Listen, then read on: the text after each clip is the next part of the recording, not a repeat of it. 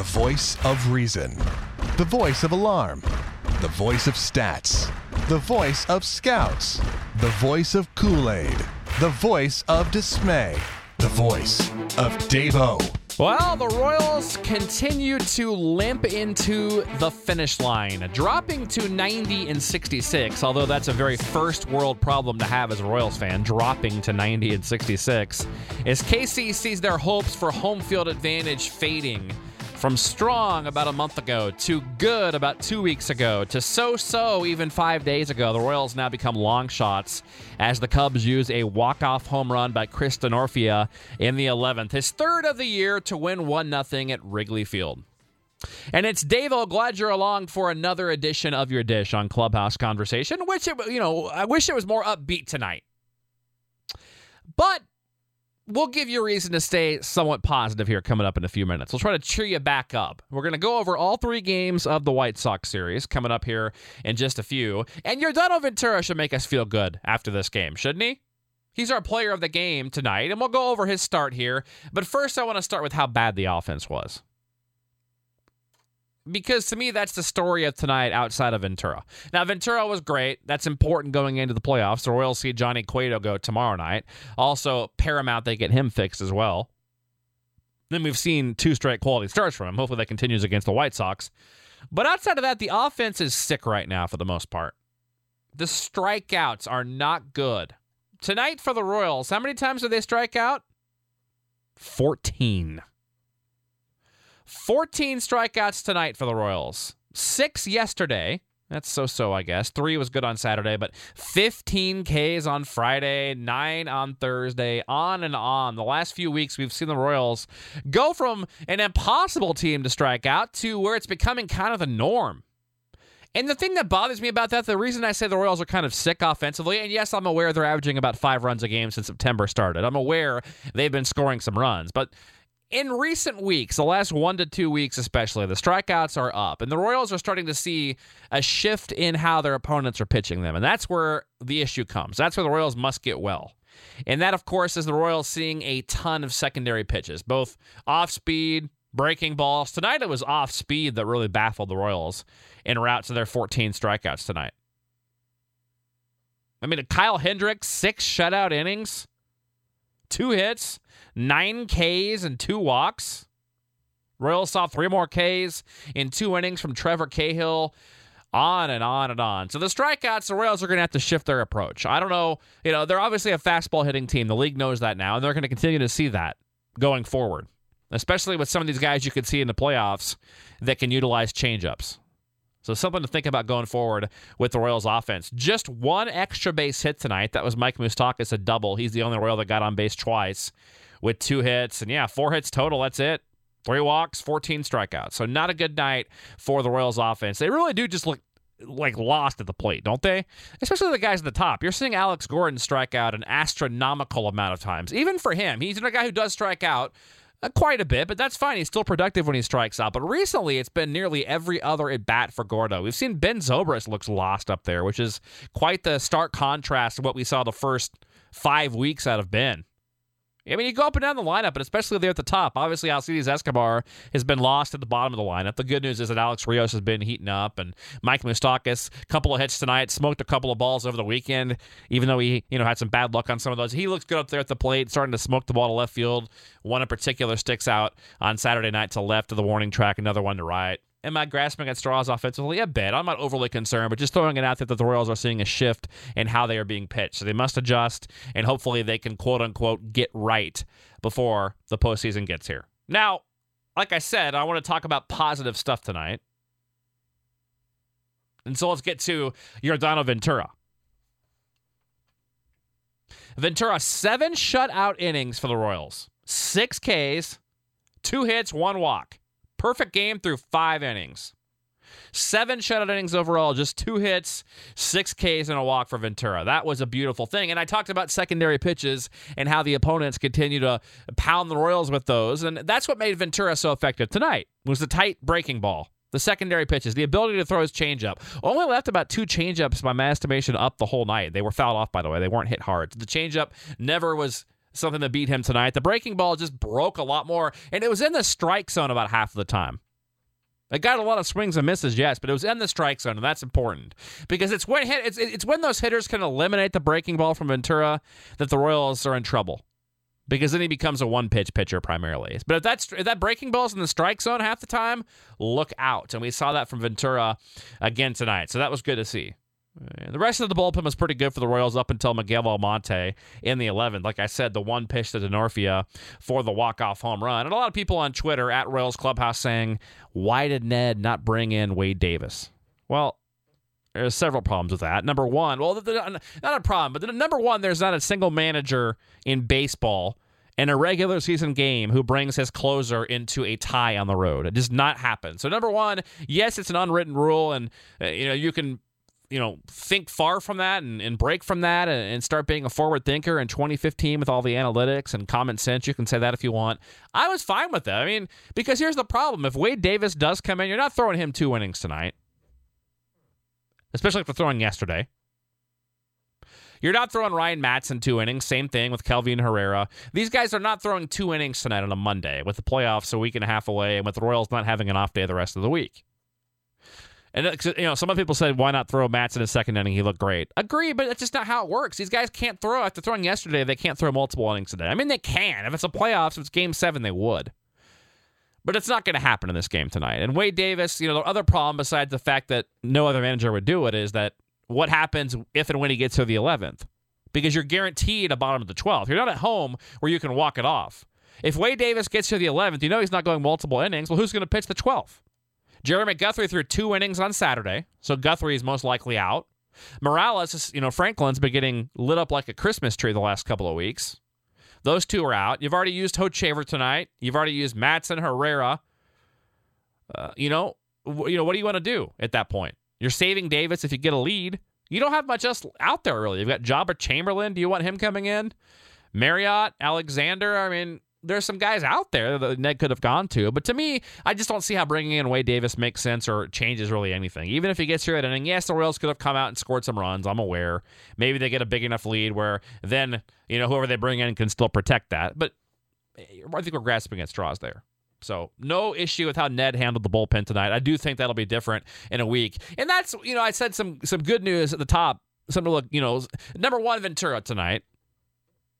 Number two, Ryan Madson looks fully recovered from a severe dead arm where it hurt to the touch. It was tender to the touch for almost two weeks for Madson. He looks really good in recent outings, the last five, six times out there, which is good news. Herrera looks good. The bullpen looked good tonight outside of Almonte, who's not in the postseason roster. So, from a playoff perspective, there's some good things happening. Ventura start, number one. The bullpen Number two, Lorenzo Cain, some nice defense tonight, running down some you know some balls out there. After we saw him take a triple away from Jose Ramirez yesterday, there in that second inning for the Royals yesterday, make that third inning for the Royals yesterday. We saw him run down again tonight, back against the wall on Kris Bryant and the Ivy in the first inning making a catch. He just looks a lot smoother out there, and he did have the error this weekend when he couldn't field the, the base hit that led to a run against Cleveland. I'm aware. But Cain looks better out there with range. For a while there, I was getting a little nervous about him. There's lots of positives. Johnny Cueto, the last couple of starts. And let's go over the, the White Sox series here. He goes to the mound tomorrow for the Royals. It's been good his last couple of times. And yes, home field is probably a mirage at this point, which is too bad. But to me, when the Royals, you know, I went off on Friday off the deep end. You can go back and listen to that dish if you'd like about why it was mind blowingly ridiculous on about five different levels why the Royals trotted that lineup out there on Friday. But that was, you know, the start of this current skid. You win two in a row, you're looking good, you've got your mojo momentum, you throw that out there, you lose, and now you've lost three out of four. Toronto's won every night it seems like. So the Royals now have to go 6 and 0 and at Toronto go 4 and 2 just to get home field. Not going to happen. The Royals have a much tougher road. They've got 3 against the White Sox and 3 against the Twins who are going to at the very least most likely be mathematically in it this weekend. So the chances of the Royals going 6 and 0 at this point aren't good, especially when you consider Johnny Cueto's last outing will probably be 2 or 3 innings and a quote unquote bullpen day for the Royals. So 6 and 0 is what it would require and that's not even a guarantee. Toronto could go better than 4 and 2 as they are facing a Baltimore team in shambles where Buck Showalter can't get along with management. Then they have a Tampa team who's long ago packed it in. So Johnny Cueto goes to the mound tomorrow against Jeff Samardzija. How you know Samardzija? How amazing was this last outing for him? Let's talk about this. He's been a bust this year. 10 and 13 at the 504. Samardzija, Shark as they call him, has been awful this year. Karma gets you, you know? You attack our boy Lorenzo Cain, you hit him on opening day, you come out during a brawl and, and then come over with Chris Sale in the clubhouse and try to fight us. You know, that stuff happens, man. But, you know, look, pitching for a contract, pitching for his uh, big league career, really. I mean, good grief. He went from being a borderline top 25 starter going into this year to being one of arguably the worst 25 starters. In fact, not arguably. With, the, with that amount of innings and appearances, most definitely. But last outing was just good. 28 faced, 27 retired for Samardzija. Now, did only strike out six. So maybe that's not the most impressive number if you look at it. But it was a one hit shutout with six Ks. And to me, the most sparkling part, the most amazing part of Samardzija's last outing, which by the way was against Detroit, Victor Martinez had the only hit, was the fact that Samardzija never had a three ball count the entire game. Not once. Never hit three balls in that game.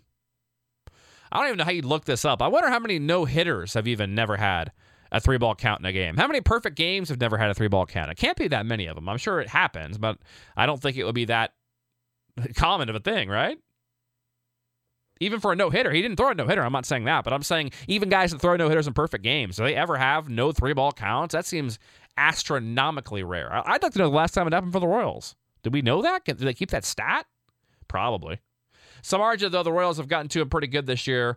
Uh, you know, last time they saw him was on August 8th, four and two thirds, seven runs on six hits. Getting back to Johnny Cueto, who throws tomorrow. Back to back seven inning starts, like I said. Three runs on seven hits against Seattle and two runs and eight hits against Detroit. Has seen Chicago twice this year. Once as a Royal was not good on September 6th, gave up five runs in three innings. That was kind of what start number two or three of this slide that he's just hopefully getting out of.